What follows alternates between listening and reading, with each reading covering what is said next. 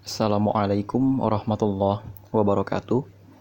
Pada kesempatan ini kita akan membahas lebih lanjut ya mengenai hijrah ke Habasyah. Ini kita akan kalau kemarin masuknya itu pada siapakah sosok Najasyi dan bagaimana kerajaan Habasyah pada saat itu. Kalau sekarang ini kita akan fokus kepada eh, bagaimana duta-duta pertama yang dikirimkan oleh Rasulullah ke Habasyah. Patut kita ketahui bahwa yang dikirimkan oleh Rasulullah ke Habasyah itu ada dua rombongan. Tapi bukan dua tahap, tapi lebih tepatnya ini dua rombongan. Rombongan pertama, ya seperti dikatakan oleh Ibnu Ishaq dalam kitab sirahnya, itu ada sejumlah 13 orang, yang mana 10 orang di antaranya adalah laki-laki, dan tiga orang di antara mereka adalah istri-istri di antara mereka juga. Nah, di antara mereka ini, yang menjadi ketua rombongan adalah Utsman bin Mas'ud. Ya, Utsman bin Mas'ud ini asalnya dari Bani Jumah. Kalau dari kita lihat dari Bani Jumah itu itu di antaranya ada Umayyah bin Khalaf. Nah e, lalu budak yang berasal dari Bani Jumah maksudnya orang yang menjadi pembantunya Bani Jumah pelayannya Bani Jumah itu ada yang namanya Bilal bin Robah jadi ini Bani yang cukup besar Bani yang cukup kuat.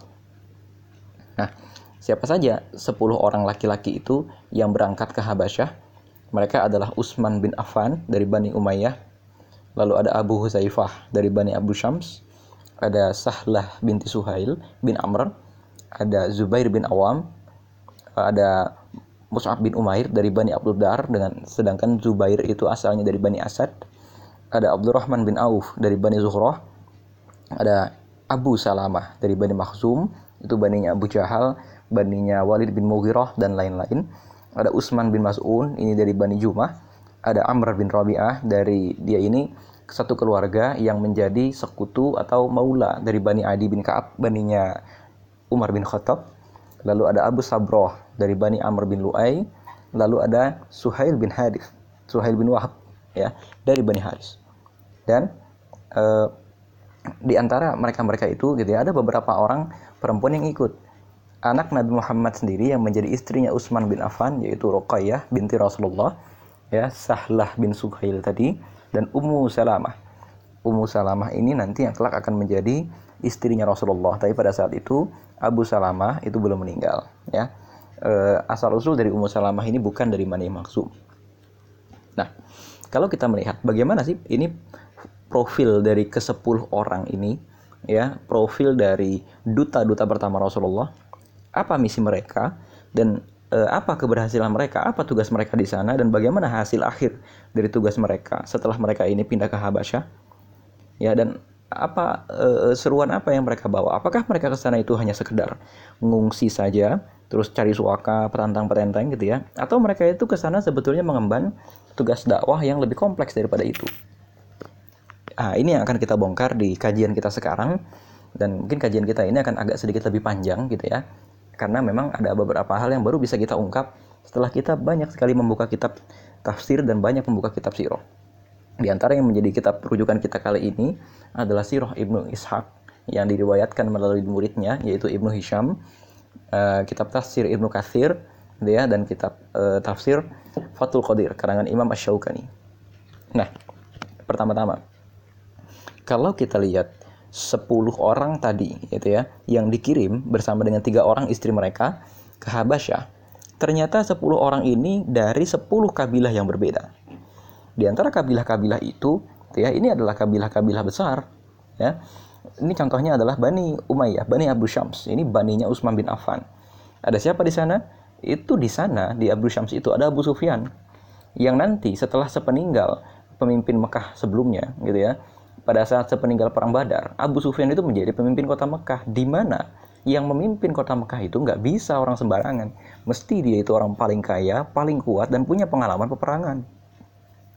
Di masa jahiliyah, itu ya, artinya belum lama sebelum ini, di masa perang Fijar, kira-kira mungkin 20 atau 30 tahun sebelum hijrah ke Habasyah ini, ayah dari Abu Sufyan, ya Al-Harb itu, Al-Harb bin Umayyah, itu menjadi panglima perang Fijar Artinya ini keluarga yang cukup kuat, cukup besar, cukup berpengaruh di tengah-tengah masyarakat. Lalu ada lagi misalnya Bani Asad atau Bani Abdudar. Bani Abdudar ini adalah orang tertua gitu ya dari keturunan Abdul Manaf. Kan Rasulullah itu nasabnya begini. Muhammad ya Muhammad bin Abdullah bin Abdul Muthalib bin Hashim bin Abdul Manaf. Nah, Abdul Manaf itu anak dari Kusoy bin Kilab. Kusoy itu adalah pendiri sistem atau pembangun politik kota Mekah. Dia punya anak namanya Abdul Manaf. Abdul Manaf ini menjadi pemimpin kota Mekah, dia menyempurnakan perdagangannya. Dia punya anak lagi, ada banyak ternyata. Anaknya itu ada Abdul Dar, Hashim, Naufal, dan Muthalib. Nah, ternyata keempat orang anaknya ini nanti konflik sama anak yang lain yaitu Abdudar ini. Abdudar itu megang semua kekuatan gitu ya, memegang semua kepemimpinan kota Mekah, tapi ketiga anak yang lain Hashim, Naufal dan Muthalib mungkin gitu ya karena kayanya, karena pengaruhnya atau karena banyaknya jumlah orangnya gitu ya. Ini mereka semacam ingin mencaplok atau mengambil wewenang dari Bani Abdudar. Akhirnya mereka itu bersekutu membentuk yang namanya Hilful Ahlaf. Jadi hilful ahlaf itu bukan sekedar bukan sekedar bahasanya bukan sekedar himpunan dagang biasa, tapi ini juga melibatkan politik. Tapi ya di balik itu semua juga ada perselisihan dagang. Itu loh. Nah, e, e, sampai di sini gitu ya. Bani Abdul Dar ini adalah saat itu penguasa kota Mekah secara efektif dan kemudian dampak dari adanya hilful ahlaf itu hampir saja terjadi pertempuran di mana gitu ya e, ada upaya-upaya perdamaian dan akhirnya kekuasaan kota Mekah dibagi-bagi. Bani Abdudar akhirnya tetap memegang kunci Ka'bah.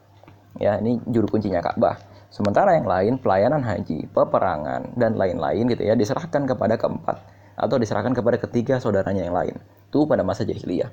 Tapi pada masa itu gitu ya, pada masa hijrah ke Habasyah ini itu tampaknya sudah tidak terlalu membekas. Kenapa? Karena tataran kota Mekah tatanannya sudah baru Abdul Abu Talib ya sebagai pemimpin kota Mekah pada saat itu tampaknya kurang efektif untuk menjaga perimbangan kekuatan.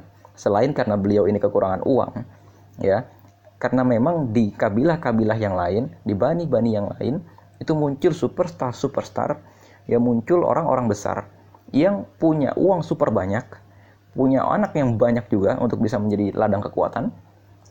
Dia mereka juga punya ibaratnya itu relasi-relasi dagang dan relasi-relasi ekonomi yang yang kuat sekali sehingga Abu Talib ini tertekan. Kita lihat nanti setelah wafatnya Abu Talib, gitu ya, dengan cepat kepemimpinan kota Mekah itu pindah dari tadinya terahnya itu terahnya Bani Hashim. Nah ini pamannya Rasulullah kan lurus gitu ya dari Abu Talib, Abu Talib. Terus sebelumnya Abu Talib itu adalah kakaknya Abu Talib, Zubair bin Abdul Muthalib, ini pemimpin kota Mekah. Lalu bapaknya Abu Abdul Muthalib, terus kakeknya Rasulullah, ya Nah, setelah itu e, ke buyutnya Rasulullah Hashim, setelah itu ke Abdul Manaf gitu ya. Dan setelah Abdul Manaf ini sempat apa namanya terbelah gitu kan dari Abdul Dar dan Hashim dan di atasnya lagi Qusay. Tapi ternyata nanti akan pindah ke Bani Makhzum di mana Bani Makhzum ini ini agak jauh nasabnya dari Rasulullah. Nah, ini ini bukti bahwa Bani Abdul Dar ini cukup kuat gitu ya. Dan dari Bani Makhzum itu juga nanti ada yang ikut untuk hijrah yaitu Abu Salamah di mana Abu Salamah itu ibu apa saudara sesusuannya Rasulullah. Nah, itu ya, ini ini profil mereka semua. Nah, lalu eh, apa misi yang mereka bawa? Nah, misi yang mereka bawa di sini kelihatannya harus kita lacak gitu ya.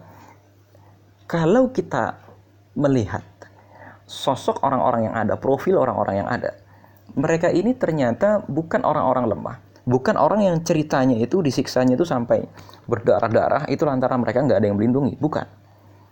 Ini juga mereka bukan orang-orang yang terlalu tua karena Utsman bin Mas'un itu usianya pada saat itu kira-kira 30 akhir atau 40 awal. Zubair bin Awam itu pada saat itu juga usianya segituan kira-kira. Jadi ini satu generasi muda gitu ya generasi yang baru. Generasi kota Mekah yang memang betul-betul melihat bahwa pada saat itu kerusakan kota Mekah diakibatkan oleh tidak adanya satu sistem yang jelas atau sistem yang jelas tapi acuan sistem itu tidak jelas. Jadi ujung-ujungnya nggak jelas juga sistemnya itu kan. Nah, satu generasi ini dari berbagai macam kabilah gitu ya, ini memberikan pesan yang hanya bisa ditangkap oleh seorang politisi. Lihat, ini dari berbagai macam kalangan, dari 10 kabilah berangkat semua. Ya kan? Dari 10 kabilah besar yang di antara 10 kabilah ini semuanya adalah kabilah-kabilah atau partai-partai besar. Pemimpin kota Mekah nah itu loh kalau bahasa kita sekarang dari kedua belah kubu gitu kan. E, partai politik mana pun gitu ya dari kedua belah kubu ternyata semuanya tuh punya satu perwakilan orang yang mana satu lapis generasi ini orang-orang yang sama-sama sadar. Ini bukan bukan cuma sistemnya yang salah bukan cuma partai saya yang salah tapi kesalahannya itu terletak kepada dasar bagaimana kita menegakkan sebuah sistem yaitu agama Makanya dari semua partai politik yang pada saat itu partainya itu berdasarkan kesukuan gitu ya, berdasarkan apa namanya darah, ini mereka ada semua dan mereka sukarela berangkat ke Habasyah mengemban misi politik. Apa misi politiknya? Kita lihat. Tidak lama setelah keberangkatan mereka ke Habasyah, 10 orang ini, ternyata mereka disusul dengan keberangkatan 82 orang lain ke Habasyah. Nah, ini e, kisah ini ternyata disambung lagi. Kemudian nanti 82 orang ini gitu ya, yang ditambah dengan 11 orang tadi, itu mengalami satu peristiwa politik. Ketika Amr bin As diutus oleh orang-orang Quraisy menjemput mereka, ngambil lagi mereka, istilahnya meminta Najasyi untuk mengekstradisi mereka, tapi oleh Najasyi ditolak. Nah, terjadi dialog yang panjang sekali, tapi ini membuktikan bahwa orang-orang yang dikirim itu adalah orang-orang yang bukan hanya mengundang simpati atau kasihan dari Najasyi, tapi bisa bicara face to face, apple to apple dengan Najasyi. Jadi artinya ini misinya itu bukan cuma minta suaka, tapi meyakinkan Najasyi ya bahwa sedang terjadi sesuatu. Nah terus apa dampaknya bagi Najasyi itu masalahnya. Jadi menentukan satu rumusan misi ini nggak sederhana. Karena kalau sampai salah menentukan misi, salah redaksi itu bahasanya ya, ini bisa gawat karena apa? Saat itu orang-orang Quraisy adalah penghubung empat sudut mata angin yang mana mereka-mereka itu menjadi pusat dari produksi dunia pada saat itu. Ini ujungnya jalur sutra dan Habasyah juga termasuk ujung jalur sutra itu. Di utara itu ada Syam, ya di di barat itu ada Habasyah ini dan Mesir. Di timur ada Persia, di selatan ada Yaman. Kalau ternyata ya penghubungnya atau distributornya ini kalau bahasa kita terjadi satu pergolakan di pusaran mata angin dunia, di pusaran jalur dagang dunia. Ini akan jadi masalah bagi negara-negara yang dihubungkan oleh jalur dagang dunia itu. Contoh yang paling konkret adalah konflik yang sekarang adanya di Syam. Ini merusak mata rantai jalur dagang antara Eropa, Afrika, Asia, dan Rusia. Dan Timur Tengah terutama secara umum. Kenapa? Karena ternyata jalur pipa minyak gitu ya, jalur pengiriman barang-barang dan lain-lain ini lewat Suriah, lewat Palestina ya juga lewat Mesir itu masalahnya. Dan ketika di negara-negara itu mengalami konflik wah ini bahaya sekali. Makanya banyak negara-negara besar itu punya kepentingan untuk mencaplok daerah itu. Dan yang terjadi kan saat itu di kota Mekah nanti akan begitu. Baik Raja Romawi maupun Raja Persia nanti ketika kita masuk kepada periode dakwah di kota Madinah akan mengirimkan pasukan karena ini bahaya sekali dan dulu juga pernah ada upaya semacam itu yang dilakukan oleh Abrohah Ingat Abrohah itu merupakan perwakilan dari Habasyah. Ya, jadi Abrohah itu utusan Raja Habasyah untuk menaklukkan Yaman. Di Yaman dia melihat, oh ternyata orang-orang Arab itu porosnya itu adanya di Mekah itu. Terus kenapa kok Abraha itu bernafsu sekali menaklukkan kota Mekah? Karena orang-orang Arab itulah yang selama ini menjadi penghubung jalur dagang dunia tersebut. Nah, dalam konteks ini, kalau terjadi pergolakan di kota Mekah, ya terutama pergolakan ini nanti akan menyatukan kota Mekah, menjadikannya suatu kekuatan yang baru. Tentu saja ini ancaman bagi negara-negara yang mapan pada saat itu. Ya bayangkan gitu kan, ini negara yang negara itu isinya adalah orang-orang distributor. Yang pada saat itu satu negara ke negara yang lain ada konflik sehingga mereka nggak bisa langsung mengadakan hubungan transaksi jual beli. Akhirnya tiba-tiba negara yang jadi distributor itu itu tumbuh menjadi suatu kekuatan dunia yang baru. Ini repot. Repot sekali. Nah ini juga kan yang kemudian sekarang menjadi gambarannya gitu ya. Terjadi juga di Indonesia nih misalnya kan. E, misalnya Indonesia itu mengalami e, e, pertumbuhan produksi kelapa sawit yang sangat tinggi sehingga produksi CPO atau minyak kelapa sawit mentah jenis-jenis CPO gitu ya ini tinggi juga salah satu negara atau salah satu daerah yang membeli minyak kelapa sawit dalam jumlah besar adalah Uni Eropa. Ternyata pada tahun 2018 sampai sekarang ini, Uni Eropa itu tumbuh menjadi negara yang eh, satu teritorial yang ternyata punya alternatif dari minyak kelapa sawit, yaitu minyak kanola dan minyak biji bunga matahari. Akhirnya apa? Ya dengan berbagai macam isu, intinya Uni Eropa tuh menolak lagi untuk beli minyak kelapa sawit ke Indonesia. Apa yang terjadi? Rusak itu harga kelapa sawit di Indonesia. Jadi kacau ini pasar kelapa sawit di Indonesia itu kacau. Nah, jadi ini untuk analogi. Jadi dakwah itu nggak sederhana, gitu ya. Mau hijrah gitu terus ngirim orang itu nggak sederhana karena dampaknya ajaran Islam itu nanti akan menyatukan bangsa Arab dan juga menyatukan seluruh dunia. Nah, kalau Raja Najasyi ini menangkap ekspresi bahasa yang salah, Raja Najasyi tentu nanti akan menganggap, "Wah, ini ancaman buat Habasyah, ngapain saya melindungi?" Tapi Rasulullah menegaskan, Habasyah itu dipimpin oleh satu raja yang adil. Nah, ini yang menjadi kunci. Tapi nanti kita sekarang akan fokus gitu ya kepada apa misi dakwah 10 orang pertama ini, gitu ya. Yang menurut Ibnu Hishak, gitu ya, ya ini ini dikirimkan pertama tampaknya ini sebagai pembuka jalan ya sebagai diplomat. Dan jangan lupa di antara tim ini nih ya semuanya kita lihat Usman bin Affan ini seorang yang memang di kala mudanya saja ini udah sangat kaya raya. Nanti dia termasuk orang paling kaya dalam sejarah Islam bahkan. Dan dia ini digelar sebagai kecintaannya orang Quraisy, kesukaannya orang Quraisy karena apa? Ini pemuda ganteng, kaya, rajin dan lain-lain. Ya, Mus'ab bin Umair. Mus'ab bin Umair ini dianggap sebagai pemuda yang juga namanya harum di antara orang-orang Quraisy yang lain. Jadi kalau Usman itu di generasinya, ini satu generasi dengan Rasulullah gitu ya, itu dianggap sebagai pemuda yang paling hebat, paling cemerlang, paling ganteng. Di generasi di bawahnya, satu generasi kemudian, ada Mus'ab bin Umair. Nah, ada Mus'ab bin Umair. Jadi Mus'ab bin Umair ini juga orang yang sama. Uh, yang ibaratnya cemerlang, ganteng, bahkan digambarkan wajahnya itu paling mirip dengan Rasulullah. Nanti ketika Mus'ab itu dibunuh orang di perang Uhud, orang itu menyangka bahwa dia membunuh Rasulullah karena wajahnya dan perawakan itu mirip. Nah ini, jadi yang dikirim itu bukan orang-orang sembarangan. Di sana mereka itu nggak jadi beban. Jadi bisa kita gambarkan, oke, okay, mereka hanya minta perlindungan, tapi pasti nanti rajanya nanya dong. Oke, okay, kalau kalian minta perlindungan, berarti kalian makan duit kita. Meskipun saat itu mungkin ya digambarkan mereka bilang jumlah kita mungkin sekitar beberapa ratus, fair-fairan gitu kan, buka-bukaan. Meskipun saat itu data jumlah orang Islam ditutupi ya berarti kan tapi nanti tetap aja jadi jadi tanggungan negara. Pasti kan begitu dialognya. Tapi ternyata orang-orang yang datang itu orang-orang pedagang sehingga mereka itu bukan orang yang jobless. Bukan juga orang yang tanpa keterampilan ya. Utsman bin Affan ini orang kaya ya. Ada lagi Zubair bin Awam ini juga pebisnis besar. Mus'ab bin Umair juga pebisnis besar. Abdurrahman bin Auf. Ya, siapa yang nggak kenal sama Abdurrahman bin Auf ini?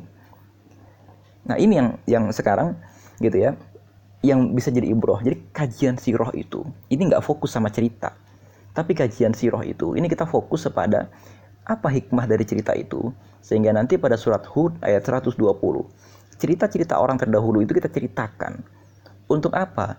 Ini sebagai sabat fuadak sebagai peneguh hati. Nah, tapi kembali kepada konteks ini, oh ternyata 10 orang pertama yang dikirim sebagai pembuka jalan, ini bukan orang-orang yang lemah, yang bukan kemudian playing victim gitu ya di depan Raja Najasyi, oh iya lemah, kalian pantas dilindungi. Enggak juga. Eh, karena kan kenyataannya, di tengah-tengah bangsa Arab, ini konfliknya bukan disebabkan oleh oleh oleh konflik politik, bukan, tapi ini konflik keagamaan. Nah, kalau gitu, apa alasan Raja Najasyi harus melindungi mereka gitu kan? Apalagi ini makan kasnya negara Najasyi kas negara Habasyah. Nah maka itu kesan yang mau diberikan oleh Rasulullah kepada Raja Najasyi. Tenang, kita nggak mau jadi beban. Kita orang-orang kaya semua. Nah gitu loh. Kita orang-orang hebat semua. Kita pengalaman dagang dan lain-lain. Bahkan mungkin kita di sini ya bisa lah jadi rekanan dagang. Kita bisa memperkuat perdagangan Habasyah di sini. Tenang saja.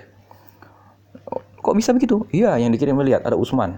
Nih, gambaran kekayaannya, portofolionya, PT-nya ini semua, CV-nya ini semua ini ada Abdurrahman bin Auf. Nah ini sahamnya sekian, emasnya sekian, rumahnya sekian, pengalaman dagangnya ini. Ada Mus'ab bin Umair, dia di negerinya begini, begini, begini, prestasi akademiknya begini, prestasi sosialnya begini, dan lain-lain. Banyak sekali. Nah, itu itu di antara ya misinya. Tapi kalau kita kaitkan pada zaman sekarang, ini contoh. Saat terjadi konflik di Timur Tengah, ini terjadi gelombang pengungsi yang luar biasa. Ya, sekitar 2 sampai 3 juta orang mengungsi bahkan sampai ke Indonesia. Bahkan konflik di Sudan itu pengungsinya sampai di Indonesia. Anggaplah mereka ini adalah orang-orang muhajirin. Tapi yang jadi persoalan, ya, selain qadarullah ketika terjadi perang, mereka itu belum menjadi seseorang yang ibaratnya mungkin bisa mempertahankan dirinya. Ketika mereka mengungsi, mereka itu berbeda dengan orang-orang yang hijrah ke Habasyah ini. Ketika mereka mengungsi, itu mereka nyaris tanpa persiapan. Jadi tidak mengirim seorang duta dulu, tapi yang penting pergi, wah berlombong-rombongan gitu aja. Tidak disiapkan dulu. Dan Rasulullah itu sudah mengisyaratkan kalau emang nanti karena akidah kalian, kalian ini terpaksa hijrah, siapkan dulu. Kita lihat sebagaimana Rasulullah mengirim 10 orang pertama ini untuk hijrah ke Habasyah seperti Mus'ab bin Umair dan Utsman bin Mas'un ini juga ya. Nanti Mus'ab bin Umair akan dikirim lagi dalam misi perintisan ke Madinah. Untuk apa? Mempersiapkan setahun sebelum kedatangan Rasulullah. Sehingga ketika Rasulullah itu mau hijrah ke Madinah, Mus'ab bin Umair itu memberikan laporan, "Wahai Rasulullah, di kota Madinah itu tidak ada satu rumah pun melainkan sudah mengenal engkau, sudah Islam." Nah, ini ibaratnya gitu ya. Kalau nanti ada orang-orang itu mau mengungsi, kita itu mengungsi lantaran agama kita. Coba misalnya gitu ya, kita itu utus dulu beberapa orang, siapkan dulu baru kemudian nanti kita datang ke negara tempat kita itu nggak menjadi beban. Ya ini yang kemudian menjadi masalah di Uni Eropa, bahkan Inggris gitu ya, yang yang terkenal dengan insiden Brexitnya itu, itu kan salah satunya keluar. Itu lantaran apa? Selain kisruh di Yunani, lantaran Yunani itu bangkrut sehingga ditanggung oleh Uni Eropa. Salah satu sebabnya adalah negara Uni Eropa itu terpaksa membayari atau mengongkosi para pengungsi yang dari konflik Suriah itu ke di Eropa. Dan pengungsi-pengungsi itu jadi masalah. Ya, kalau kita tanya aja sama teman-teman kita yang sekarang adanya di Eropa, lagi belajar di sana, tanya. Imigran-imigran yang asalnya dari negara-negara tempat perang itu rata-rata ya di negara Uni Eropa atau di negara mana pun itu itu jadi sumber masalah sosial. Kenapa? Akhlaknya buruk. Satu itu. Yang kedua, mereka menjadi masalah sosial. Orang miskin, miskin, nggak bisa bahasanya gitu ya, dan nggak bisa berdiplomasi secara politik dan lain-lain. Akhirnya ini jadi masalah. Butuh waktu beberapa generasi sampai kemudian mereka itu bisa beradaptasi dengan baik. Ya, ini kan kalau kalau kita lihat ke Habasyah. Di Habasyah ini kan orang nanti Najasyi itu sampai terpesona dengan Islam masuk Islam. Tapi kalau sekarang kita lihat mana ada gitu ya pemimpin Uni Eropa itu yang kemudian simpati sama Islam. Adalah misalnya gitu ya eh, wali kota London Sadiq Khan. Ya Sadiq Khan itu kan memang Islam tapi kan kemudian dia itu memang sudah Islam dari sananya, bukan kemudian melihat Islam, terus dia terinspirasi lalu masuk Islam. Dan itu pun Sadiq Khan itu mengalami masa lalu yang sulit. Lantaran para pengungsi, ya imigran-imigran yang datang ke Uni Eropa itu, itu rata-rata tidak tidak punya skill yang bagus. Nah itu yang jadi masalah. Sehingga orang-orang ini Eropa itu tidak bisa menghapus stigma kepada Islam bahwa oh Muslim itu negara berkembang aja isinya Nah, itu yang jadi masalah. Nah, tapi uh, uh, kita cukupkan pembahasannya di situ dulu. Kita masuk ke pembahasan yang lain, gitu ya. Uh, kita masuk kepada sosok pemimpin regu ini. Sosok pemimpin regu ini adalah Usman bin Mas'un. Siapa dia? Usman bin Mas'un ini berasal dari Bani Jumah. Bani Jumah ini bani yang cukup kuat, cukup besar. Orang-orang yang ada di Bani Jumah ini di antaranya Umayyah bin Khalaf dan Ubay bin Khalaf. Dua-duanya orang yang sangat kaya. Ubay bin Khalaf ini adalah orang dia yang memang uh, punya uang cukup banyak sehingga dia ini ikut membiayai jamaah haji. Ketika jamaah haji itu datang ke Mekah, dia yang biayai. Dia yang memberikan makan dan lain-lain. Nah, di masa buyutnya Nabi Muhammad gitu ya, di masa Hashim, Bani Jumah ini pernah ikut gitu ya dalam perebutan hak untuk mengurus Ka'bah, perang, haji dan lain-lain. Intinya hak kepemimpinan kota Mekah. Nah, pada saat itu itu terjadi disparitas atau terjadi uh, uh, apa namanya? pembedaan kubu yang sangat tajam sekali. Di mana pada saat itu Bani Jumah itu berhadapan dengan Bani Zuhroh. Nah, ketika Bani Jumah ini berhadapan dengan Bani Zuhroh, nah lucunya adalah 30 tahun kemudian, ya mungkin saja ini terjadi ketika orang-orang ini masih kecil atau bahkan masih bayi gitu ya. Abdurrahman bin Auf dari Bani Zuhroh ternyata berangkat bareng sama Utsman bin Maz'un gitu ya untuk e, maju menjadi duta Islam ke Habasyah. Ya, ini uniknya dakwah Islam itu. Dia tidak melupakan sengketa. Sengketa masa lalu tuh ya ada sebagai cerita, tapi kemudian sengketa masa lalu itu bisa diabaikan begitu saja. Ini uniknya. Nah, Bani Jumah, gitu ya. Ini juga punya satu sumur namanya sumur Sunbulah. Gitu ya. Sumur Sunbulah. Nah, nggak semua kabilah pada saat itu punya sumur. Dalam sirah Ibnu Ishaq gitu ya, yang diturunkan melalui muridnya yaitu Ibnu Hisham. Ada daftar sumur-sumur yang memang dimiliki oleh beberapa kabilah. Di antaranya Bani Asad, Bani Abduddar, Bani Sahm, ya, dan di antaranya milik Abdul Muthalib sendiri yaitu sumur Zam-Zam. Ada juga milik beberapa orang pribadi. Dan ini yang kemudian dikatakan ini kapitalisasi air. Bani Jumah itu termasuk Bani yang mengkapitalisasi air. Makanya Umayyah bin Khalaf dan Ubay bin Khalaf itu sombong banget. Itu sombong sekali, itu yang jadi masalah. Ketika ada beberapa kabilah yang mengkapitalisasi air dan kemudian kabilah-kabilah yang lain itu hanya bergantung kepada kabilah ini, gitu ya. Ini repot, pasti nanti taruhannya adalah kehormatan. Ya pasti nanti kabilah yang dapat air dari kabilah yang lain akan merasa nggak enak Nah ini makanya ayat Al-Quran yang mengatakan akhraja minha ma'aha memancarkan air gitu ya. Wa mar'aha terus menumbuhkan tanaman-tanaman dari situ. Wal jibala arsaha dan gunung-gunung dihamparkan dan lain-lain.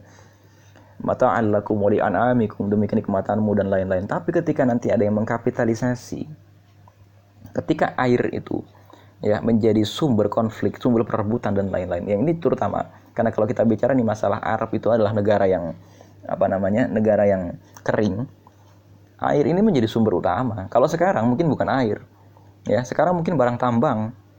Ketika ada satu kabilah saja atau ketika ada satu korporasi saja nah gitu loh. Ketika ada satu korporasi saja yang menguasai sumber air ini yang jadi masalah.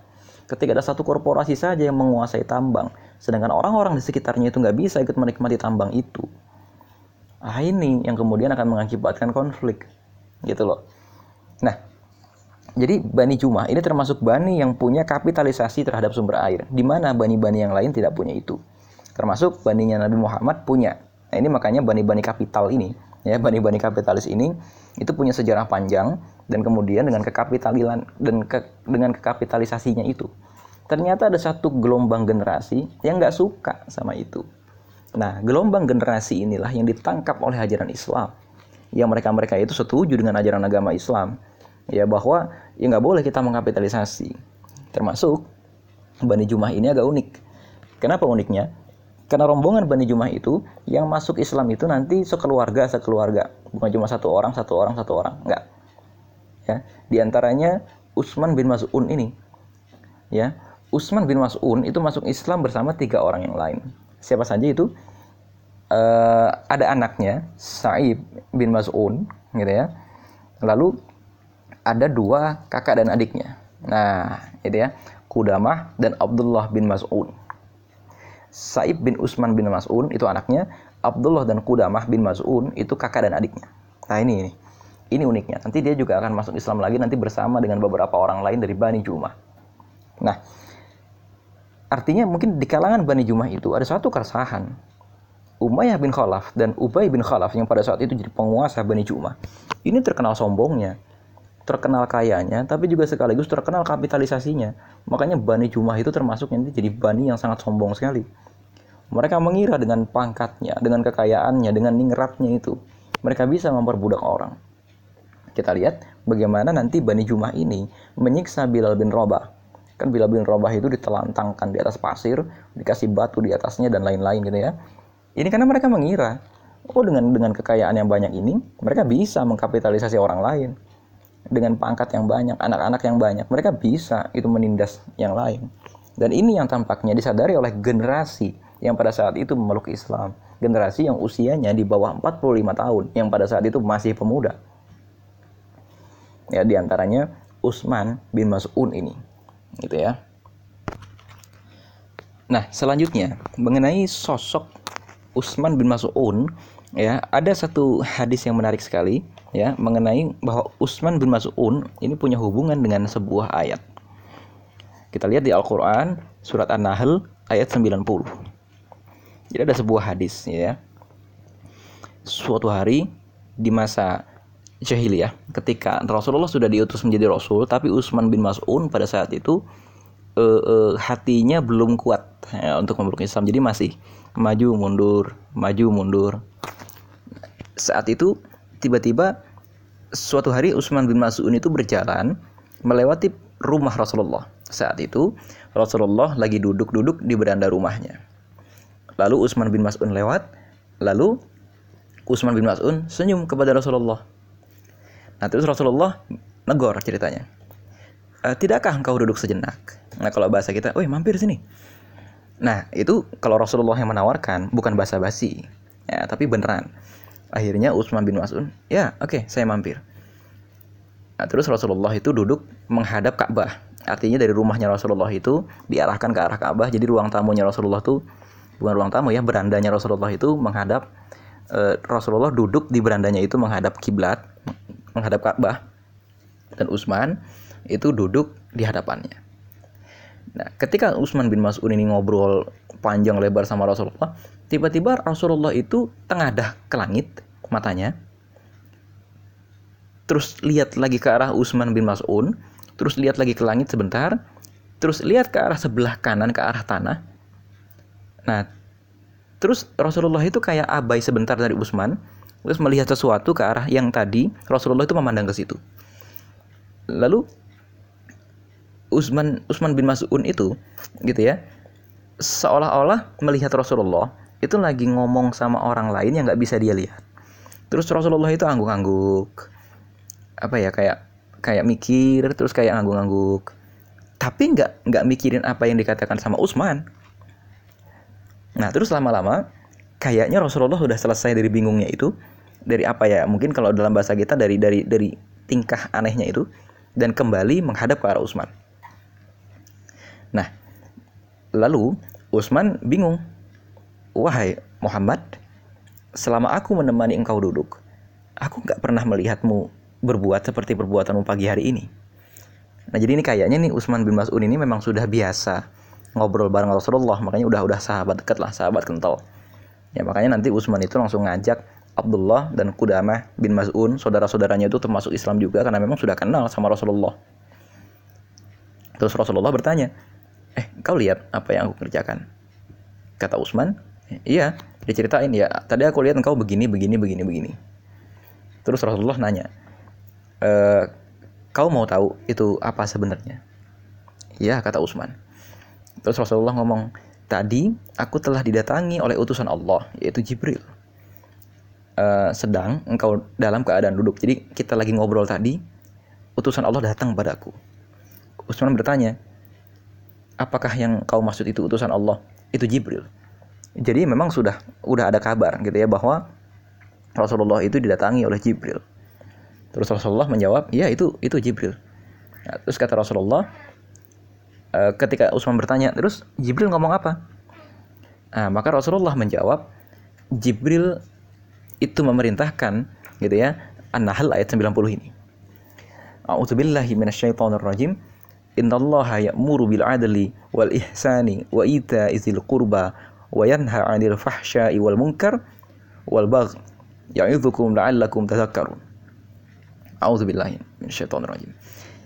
Jadi uh, intinya ini ayat yang sering dibaca sama khotib-khotib setiap Jumat. Dan gitu ya, ternyata pada saat itu Utsman bin Mas'un itu menyaksikan turunnya ayat ini kepada Rasulullah melalui perantaraan Jibril yang pada saat itu Jibril tidak kelihatan. Ya, innallaha ya'murukum bil adl. Sesungguhnya Allah menyuruh kamu berlaku adil, ya, dan berbuat kebajikan. Wa ita izil kurba dan memberikan kepada kaum kerabat dan Allah melarang dari perbuatan keji, kemungkaran dan permusuhan. Ya'idzukum la'allakum tazakkarun. Dan dia memberikan pengajaran kepadamu agar kamu dapat mengambil pelajaran. Nah, di sini Utsman bin Mas'un itu agak bengong. E, bengongnya itu dalam arti begini. Dia merenungkan ayat ini kok indah sekali. Kenapa? Karena rupanya ayat ini mengandung inti dari apa yang selama ini dicari oleh masyarakat kota Mekah. Sungguh Allah menyuruh kamu berlaku adil.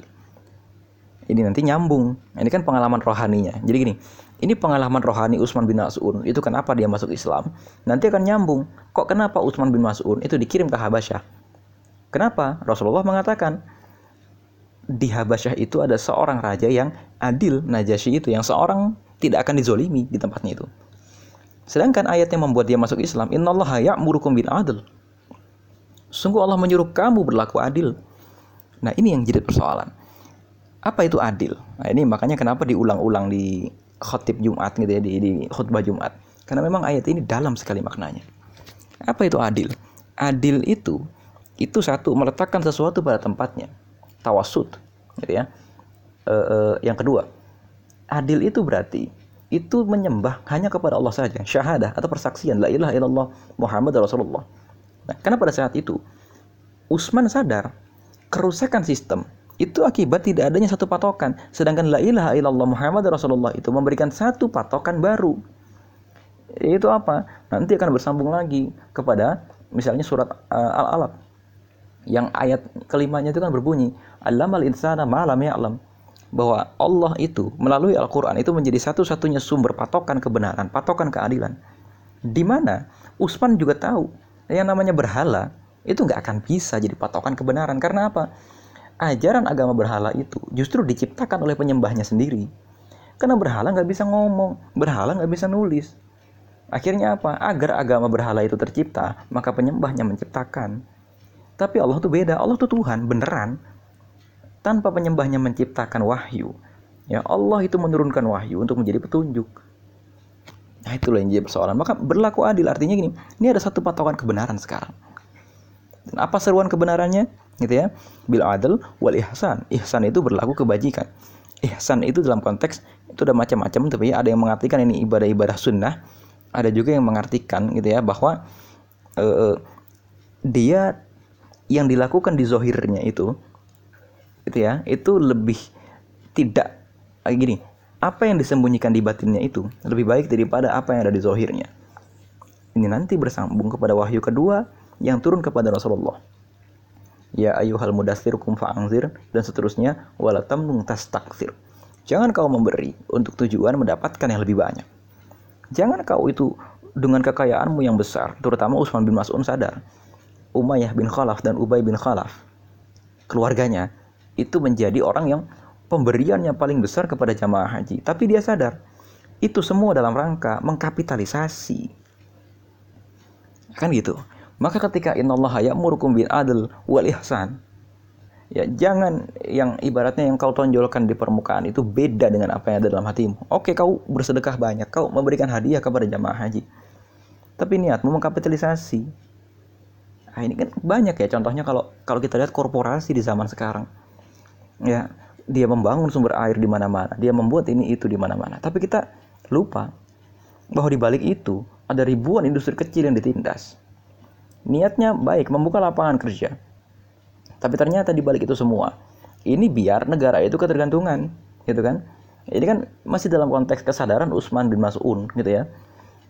Kenapa kok ketergantungan? Ketika lapangan kerja itu dibuka, nanti masyarakat akan menjadi pegawai saja atau karyawan Ketika masyarakat itu menjadi karyawan, jam kerja yang tinggi, jam kerja yang banyak itu membuat mereka tidak bisa mengembangkan usaha mandiri.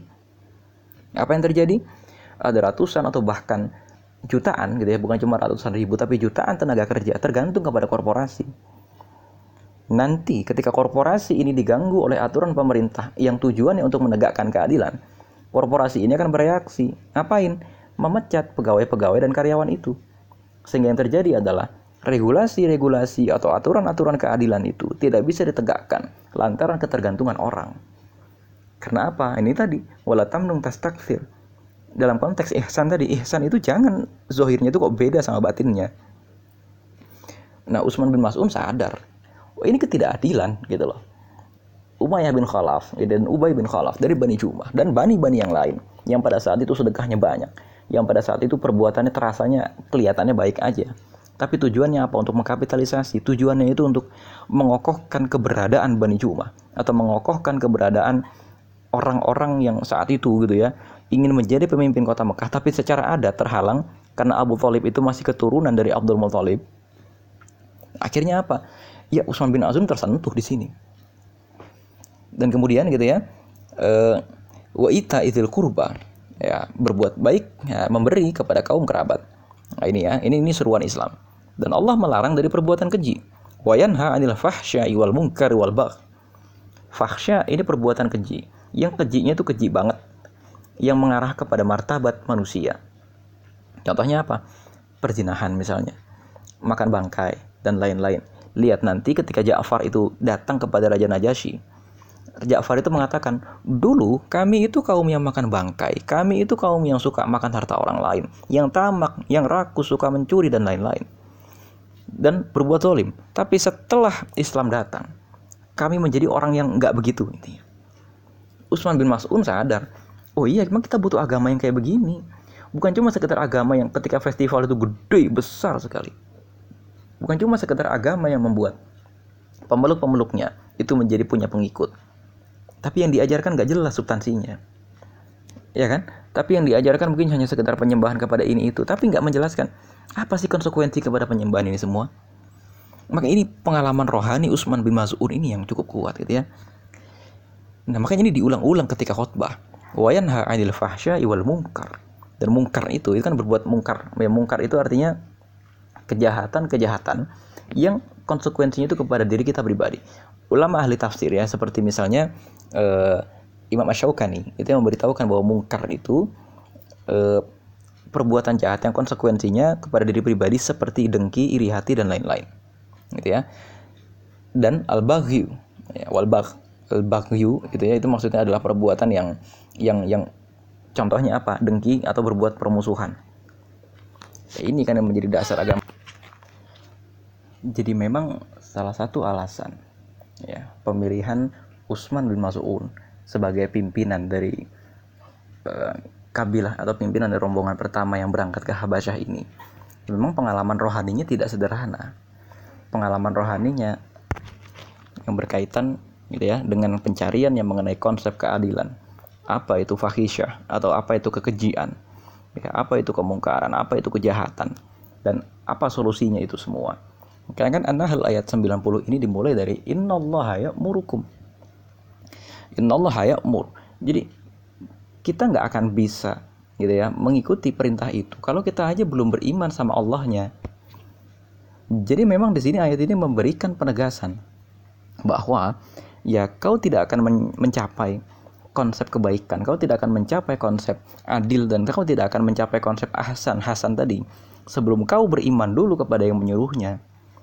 Maka di sini, gitu ya, Utsman bin Mas'ud mengatakan, di sinilah hatinya terbuka kepada Islam.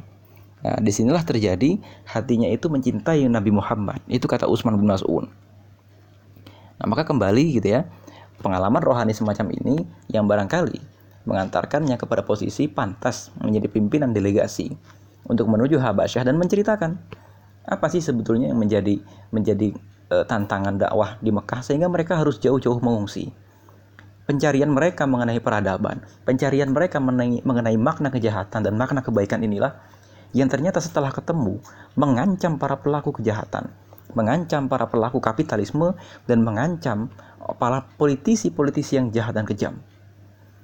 Ini yang kemudian ternyata Najasyi yang dikatakan oleh Rasulullah sebagai raja yang adil menerima orang-orang ini. Yang Rasulullah mengatakan tidak ada seorang pun yang akan dizolimi di kerajaannya. Kira-kira itu dulu gitu ya. Nanti di kajian ke depan kita akan bahas lagi aspek yang lain yang lebih panjang, tapi kira-kira ini dulu. Allah Assalamualaikum warahmatullahi wabarakatuh.